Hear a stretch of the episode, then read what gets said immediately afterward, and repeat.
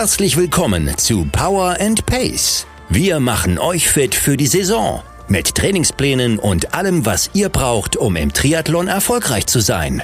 Liebe Allrounder, Champions, Finisher, Racer und Qualifier. Wir wünschen euch viel Spaß und tolle Erkenntnisse mit dieser Episode von Power and Pace. Moin moin, liebe Power und Pacer. Wir sind wieder am Start hier mit einem neuen Wochenbriefing, was wir ja seit der letzten Woche für euch machen. Wir, das heißt, mein Name ist Frank Wechsel, ich bin euer Publisher und mir gegenüber sitzt. Ich bin's, Björn. Moin. Grüße an dich und an alle da draußen auf jeden Fall. Ja, Björn, euer Coach, wird euch erzählen, was in der kommenden Woche ansteht. Vielleicht blicken wir noch mal kurz zurück auf die Woche, die war. Wir reden über die Woche sieben des Plans, der in der Triathlon 189 abgedruckt ist. Das ist die dritte Belastungswoche dieses Abschnitts. Äh, in den digitalen Mai-Plänen ist es die Woche drei. Wir reden über die Woche vom 10. bis zum 16. Mai, die einen Feiertag enthält. Der Donnerstag ist für die meisten von uns irgendwo mit wenig Arbeit verbunden. Ja, Björn, was steht an? Äh, ja, wir machen das Wochenbriefing ja auch, weil die nächsten Wochen, ja, da wird es einfach besonders wichtig, auch äh, noch ein bisschen mehr zu wissen, was eigentlich so äh, der die Idee hinter dem Plan ist. Und der ein oder andere, der vielleicht auch das Magazin in der Hand hat, der wird feststellen, dass die Wochen sich durchaus unterscheiden. Ähm, also sowieso schon innerhalb der Kategorien, aber jetzt ist es auch so, dass ähm, wir so gerade im Hinblick auf den ersten Wettkampf, auf das erste Highlight am 20.06. Ähm, da jetzt so die ein oder andere Abwandlung in, in, in Abhängigkeit der Kategorien nochmal mehr einbauen äh, im Vergleich zu dem normalen physiologischen Training eh schon, wo wir uns nach Umfang und unterschiedlichen Intensitäten und sowas halt richten. Ähm, ich sag mal von einer, von, einer, von einer Gefühlslage her oder auch vom körperlichen, ich gebe mal vielleicht so ein ungefähres Gefühl vor, der Power and Pacer sollte sich gerade schon ganz gut belastet fühlen. Also auch das, was da jetzt letztes Wochenende oder auch dann mit der äh, IE-Einheit äh, gemeinsam auf der Rolle, wer sie mitgemacht hat und so weiter. Das war natürlich schon wirklich, so wie wir es auch angekündigt haben im Briefing, so eines der belastendsten, sage ich jetzt einfach mal, Wochen, die, ähm, die sich so im Plan finden. Ähm, mhm. Für, ja, du weißt, was ich meine. Mhm. Für die Kategorie Racer und Qualifier zum Beispiel ist es jetzt so, dass das durchaus auch mit ähnlichem Pensum weitergeht. Schlicht aus dem Grund, als dass wir ähm, da einfach der Mehrleistungsfähigkeit oder der Mehrambition auch zutrauen, da noch etwas mehr zu verkraften. Bei zum Beispiel dem Finisher ähm, sieht man schon eine deutliche Abwandlung im Vergleich zu, zu, zum Qualifier und Racer ähm, weil wir jetzt gerade so ein bisschen an dem Punkt sind, dass so dieses, ähm, ich nenne es mal das rein physiologische Training, also wo es jetzt erstmal um Entwicklung von aerobem Stoffwechsel, anaerobem Stoffwechsel, Erhöhung der Leistungsfähigkeit, Verbesserung des Fettstoffwechsels, also all das meine ich mit physiologischem Training da nähern wir uns eigentlich so, naja, ich sag mal, dem Ende, mehr oder weniger. Ähm, klar trainieren wir weiter, logisch, und wir werden das auch weiter, auch diese physiologischen Systeme trainieren. Aber wir kommen jetzt so in diese Übergangsphase, wo wir natürlich auch am Ende sicherstellen wollen, dass diese ganze Leistungsfähigkeit, die wir uns antrainiert haben, am 20.06. und auch im weiteren Saisonverlauf auch wirklich auf der Straße oder im Wasser dann hoffentlich auch landet. Und ähm, dafür müssen wir so ein bisschen, naja, spezifischer werden im, in, in der Vorbereitung auf den Wettkampf. Deswegen ähm, geht mir vor allen Dingen darum, dass, ich bleibe jetzt mal bei dem konkreten Beispiel, der Finisher am Wochenende nicht diese, diese Doppelbelastung hat, die er vielleicht von der Vorwoche, also jetzt vom gerade laufenden beziehungsweise knapp vergangenen Wochenende kennt mit Lauf- und Radeinheit jeweils am Samstag und Sonntag, sondern wir dann noch mehr auf die Qualität achten. Der Finisher das auf jeden Fall ausgeruhter machen soll. Der macht das nicht ausgeruht. Das kann am Ende von, äh, von, von diesen Belastungswochen nicht unbedingt klappen. Das ist aber auch völlig in Ordnung. Aber wir versuchen einfach so die Trainingsqualität ein gutes Stückchen zu erhöhen, indem wir da ähm, ja, äh, etwas weniger Gesamtbelastung einbauen, sodass man sich verbessert oder vermehrt auf diese, auf diese einzelnen Einheiten dann an dem Wochenende konzentrieren kann. Das als grober mhm. Überblick. Ja, ähm, die Woche hat, wie gesagt, einen Feiertag. Äh, da können wir auch schon mal ankündigen, anders als im Print abgedruckt wird es keine Athletik geben, also zumindest keine neue Einheit. Das hat zwei Gründe. Einerseits ist äh, Feiertag, andererseits hat eure Athletiktrainerin Ulrike Geburtstag. Äh, von daher hier schon mal schöne Grüße. Ähm, aber da bietet sich an, äh, weil die Woche nach wie vor sehr anstrengend ist, entweder über Umfänge oder Intensitäten, dass man dann einfach die Athletik aus der Vorwoche, die ja etwas ruhiger war, nochmal wiederholt. Das tut uns, glaube ich, allen ganz gut. Und was sich auch inzwischen rumgesprochen haben sollte, dass wir die Live-Rides am Dienstag jetzt erstmal in die Sommerpause schicken, sicher irgendwann wieder aufnehmen werden, sicher auch mal einzelne Akzente da setzen werden, aber nicht mehr jeden Dienstag live sind, weil es uns doch alle bei länger werdenden Tagen besser werdendem Wetter nach draußen zieht. Ja. Ich würde ja. gerne bei dem Feiertag noch ergänzen, ähm, der ist ja jetzt, da ist jetzt im Plan trotzdem ein Ruhetag. Wir waren ja bisher bekannt dafür, sowas wie Weihnachten, Ostern und so weiter, ähm, alles explizit im Plan zu nutzen also zu nutzen, fürs Training zu nutzen. Und da sind wir jetzt genau bei dem Punkt. Wir nutzen auch diesen Feiertag, auch wenn da ein Ruhetag steht, weil ich mir schon überlegt habe, dass es mir durchaus wichtig ist, ähm, dass wir den Tag ruhig zur Ruhe nutzen, um dann, ne, wir haben gerade von Trainingsqualität gesprochen, das Wochenende wieder voll mitnehmen zu können. Ähm, wenn man jetzt an dem Feiertag trainieren möchte, weil man sagt, naja, ich habe da mehr Zeit und kann das ganz entspannt machen, dann ist das völlig okay. Dann würde ich vielleicht als, und jetzt kommt mal eine pauschale Empfehlung, das hört man von mir nicht so häufig, würde ich vielleicht hingehen und die Einheit vom Freitag nehmen. Da steht ja, also ich habe jetzt gerade den Finisher vor mir, da steht auf jeden Fall eine Radeinheit drin. Die könnte man vorziehen, die könnte man gerne auch verlängern. Also da jetzt eine Stunde dran zu hängen am Donnerstag wäre, wäre auf jeden Fall machbar. Dann aber bitte, erhobener Zeigefinger, ähm, auf jeden Fall den Freitag dafür als Ruhetag gestalten. Das würde ich jetzt so ein bisschen abhängig davon machen, wie so das in den Alltag un unterzubringen ist, wenn man sagt, ich bin aber auch mal ganz froh, wenn ich mal einfach einen Feiertag habe, ohne auch noch trainieren zu müssen. Auch das finde ich ist absolut gut und richtig und dann am besten sogar noch einen Mittagsschlaf vielleicht oder sowas irgendwie in der Art einbauen. Ähm, auch sehr eine sehr gute Idee. Wenn man es, wie gesagt, trainingstechnisch nutzen möchte, gerne eine die Radeinheit von Freitag nehmen die gerne dann auch verlängern, auch das ist möglich, aber dann auf jeden Fall am Freitag den Ruhetag einbauen, damit man da gut erholt ins Wochenende startet. Ja, äh, lange Radeinheiten, da sagst du ein Stichwort. Mir ist da aufgefallen, es gibt äh, hin und wieder mal Trittfrequenzpyramiden. Ja. Wer die mal gemacht hat, also vor allem auf der Rolle sind die sehr witzig, weil man auf einmal das Gefühl hat, dass die ganze Wohnung wackelt bei einer 120er Kadenz. Ähm, ja. Äh, wie oft macht man das und wofür ist es gut? Äh, je, je besser man das drauf hat, desto weniger wackelt die Wohnung. Das ist das okay, okay, ja, das, also, äh, danke, nur, Dankeschön. Nur, um, nur um das, um, um, das auch mal zu sagen. Ähm, nein, aber die, die Sache ist schon, also da muss ich auch immer wieder dazu sagen, das steht nicht einfach nur im Plan, weil ich mir jetzt überlegt habe, okay, wie kann ich jetzt so eine äh, lange Grundlageneinheit irgendwie ein bisschen abwechslungsreicher gestalten, ne? dass man mal freihändig fährt, mal nur mit einer Hand, dann mal eine Tretfrequenzpyramide einbaut oder so. So ist es nicht ähm, sondern das dient einfach der im ganz speziellen der motorischen Schulung. Also was da passieren soll, ist, man fährt im Grundlagenbereich, also jetzt bezogen auf die Leistung oder die Herzfrequenz. Und das Ziel ist es dann, bei gleicher Leistung die Tretfrequenz entsprechend abzuändern und dann gerne äh, mit pyramidenartig von 70 hoch auf 120, von 120 runter dann wieder auf 70 und das gerne in halbwegs vordefinierten Abschnitten, also sowas wie 30 Sekunden, vielleicht auch 45 Sekunden, je nachdem, wie die Strecke das hergibt.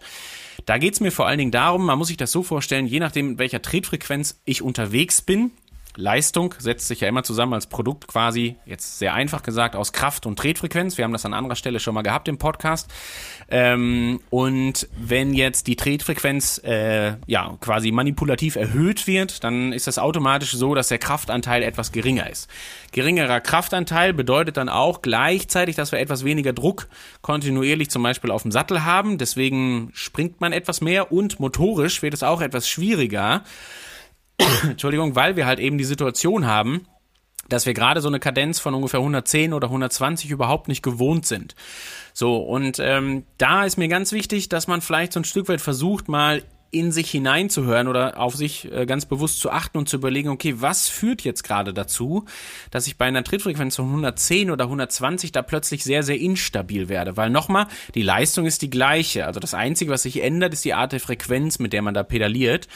Und da dann vielleicht einfach so als Abwandlung versuchen, auch möglichst nochmal gegenzuarbeiten. Das, was am häufigsten wackelt, ist dann natürlich das ganze Konstrukt aus, wie sitze ich auf dem Sattel, wie stabil ist mein Oberkörper und so weiter.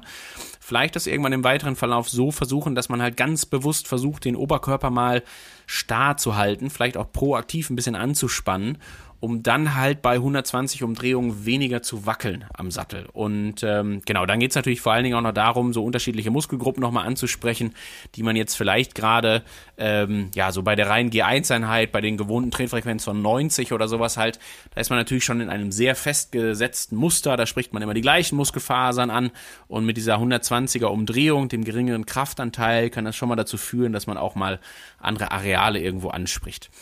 Relativ ähnlich übrigens, kleiner, kleine Randnotiz, verhält es sich beim Steigerungslauf. Äh, wir haben hin und wieder auch bei den längeren Läufen, findet ihr immer mal wieder einen Steigerungslauf, der da stattfindet. Das ist vom Prinzip her ähnlich. Auch da ist so ein bisschen die Idee einfach dieses, diese Komfortzone, dieses gesetzte Muster, was man da über viele Minuten angenommen hat beim längeren Lauf, halt, ähm, ja, letztendlich einmal sich aus der Komfortzone zu bewegen den Steigerungslauf würde man so machen, dass man versucht, so bis ungefähr 80 Prozent der Maximalgeschwindigkeit zu laufen, was durchaus schon viel ist. Also gerade wenn man sonst äh, ein recht gleichmäßiges Tempo gewohnt ist. Und dann aber bitte gerne so, dass das so höchstens so sechs bis acht Sekunden einfach eine gleichmäßige Beschleunigung ist. Also auch nicht los sprinten, sondern aus dem, aus der Komfortzone des Dauerlauf-Extensivbereichs heraus ähm, ja, äh, gleichmäßig beschleunigen, bis man so ungefähr nach 6, 7, 8 Sekunden bei 80 Prozent der Maximalgeschwindigkeit angekommen ist, dann wieder zurück in den Dauerlauf-Extensivbereich. Ja, wunderbar. Du hast gerade äh, erwähnt, Dauerlauf-Extensivbereich. Ähm, wenn meine Kinder fragen, wie schnell ich laufe, dann sage ich immer normal, schnell oder richtig schnell. Und ich meine damit Dauerlauf extensiv, also DL-Ext, äh, Dauerlauf intensiv, DL-Int oder Dauerlauf Tempo, DL-Tempo. Jetzt habe ich gesehen, in den Plänen gibt's aber nochmal eine Abstaffelung. Und zwar, ich sehe es hier zum Beispiel im Finisher-Plan, da gibt es die Intervalle mit dreimal zehn Minuten Dauerlauf Int. Äh, und da steht noch dabei mit unterschiedlichen Tempi, unterer, oberer, mittlerer Bereich. Also äh, eher im langsameren, dann im richtig schnellen Dauerlaufintensivbereich und dann im mittleren. Äh, jeder kennt da so ungefähr seine Range, äh, die er auch in den digitalen Plänen dann findet.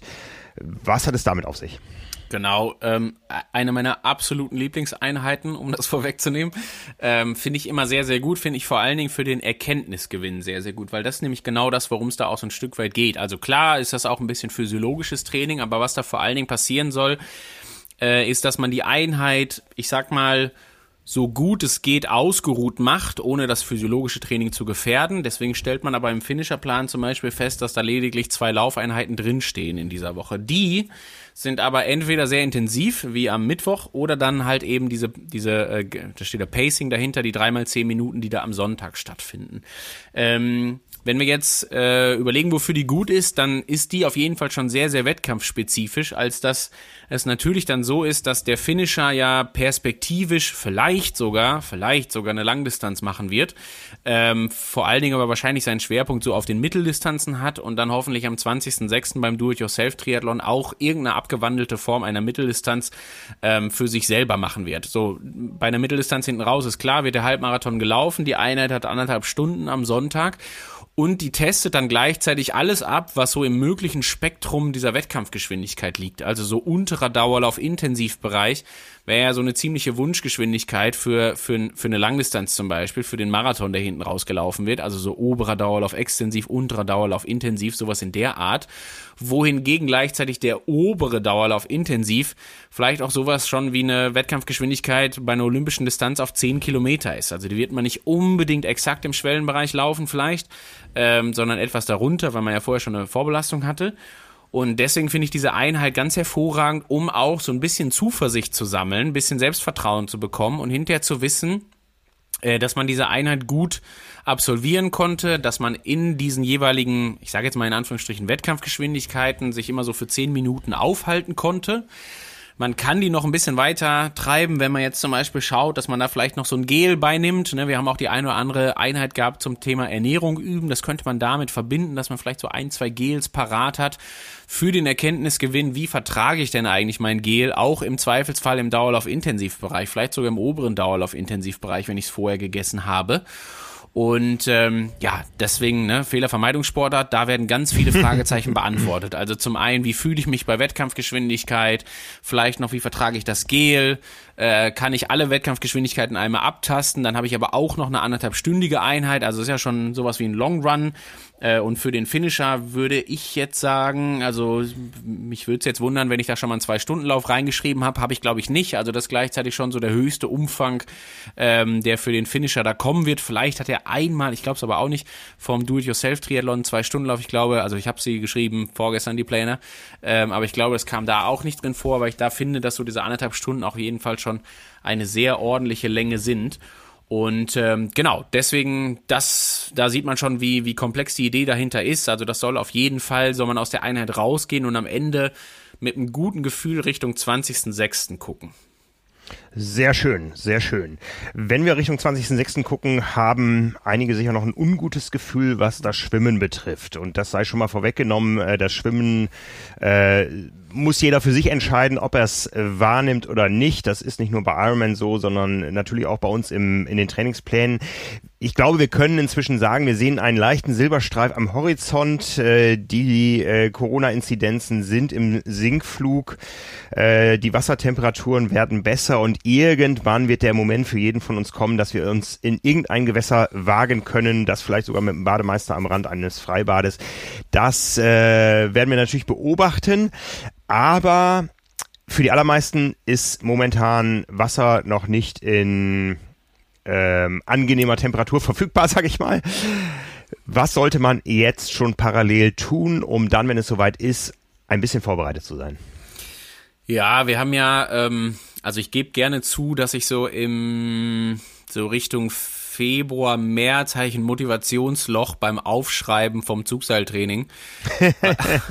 weil, ich, weil ich mich selber gefragt habe, na ja, ne, also das ist natürlich gut, ähm, aber wenn man weiß, dass zum Beispiel die Athletikeinheit Donnerstag, die halte ich für deutlich wertiger, was was so die allgemeine Athletik angeht, als jetzt das Zugseiltraining. Und das war dann so ein bisschen der Punkt, wo ich gedacht habe, naja, wofür schreibe ich das jetzt auf? Also wann kommt der Moment, an dem man dann diese Vorbereitung auf das Schwimmtraining, ich meine, wir wissen alle, Zugseiltraining ist super, kann absolut helfen, ist auch ein ganz tolles, selbst wenn Schwimmen stattfindet, eine tolle Ergänzung. Ähm, aber Schwimmen ist halt immer noch Schwimmen, ne? Und ist natürlich mit Wasserlage und Wassergefühl und so weiter und so fort dann doch nochmal etwas Spezielles und da war die Motivation nicht sonderlich groß.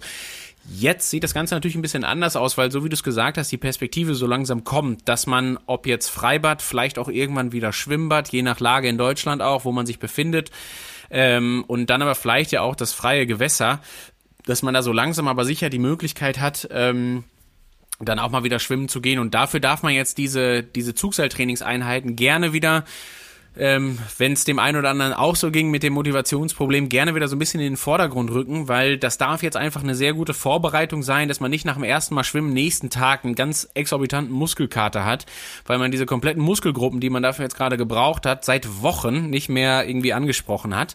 Und deswegen fände ich es jetzt sehr gut, ähm, dieses, dieses alternative Schwimmtraining auf jeden Fall richtig wieder zu integrieren, selbst wenn man das Motivationsproblem hatte, dann jetzt raus da ähm, und diese Einheiten wieder machen.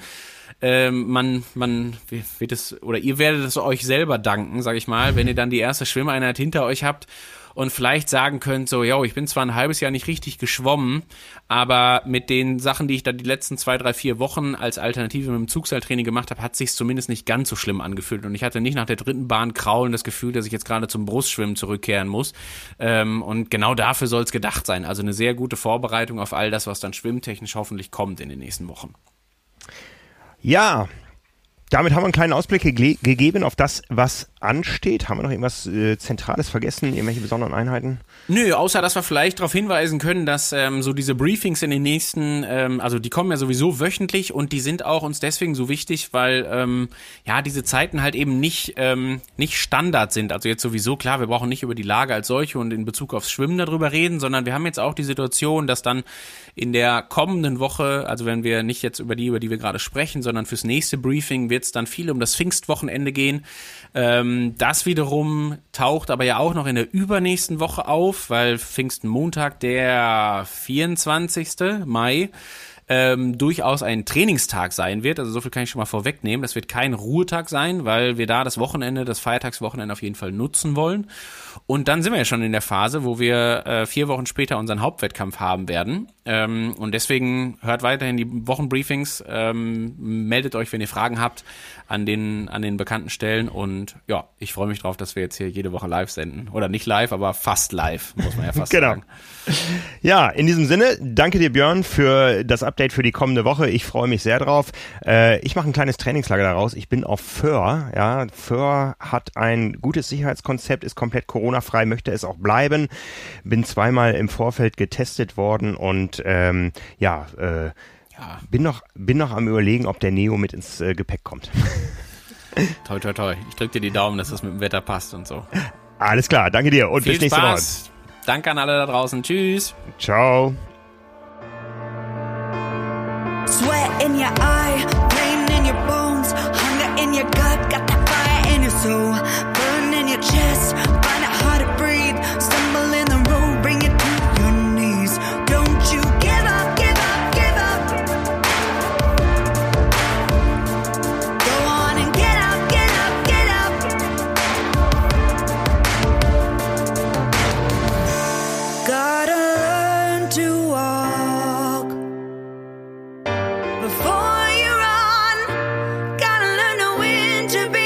Yeah.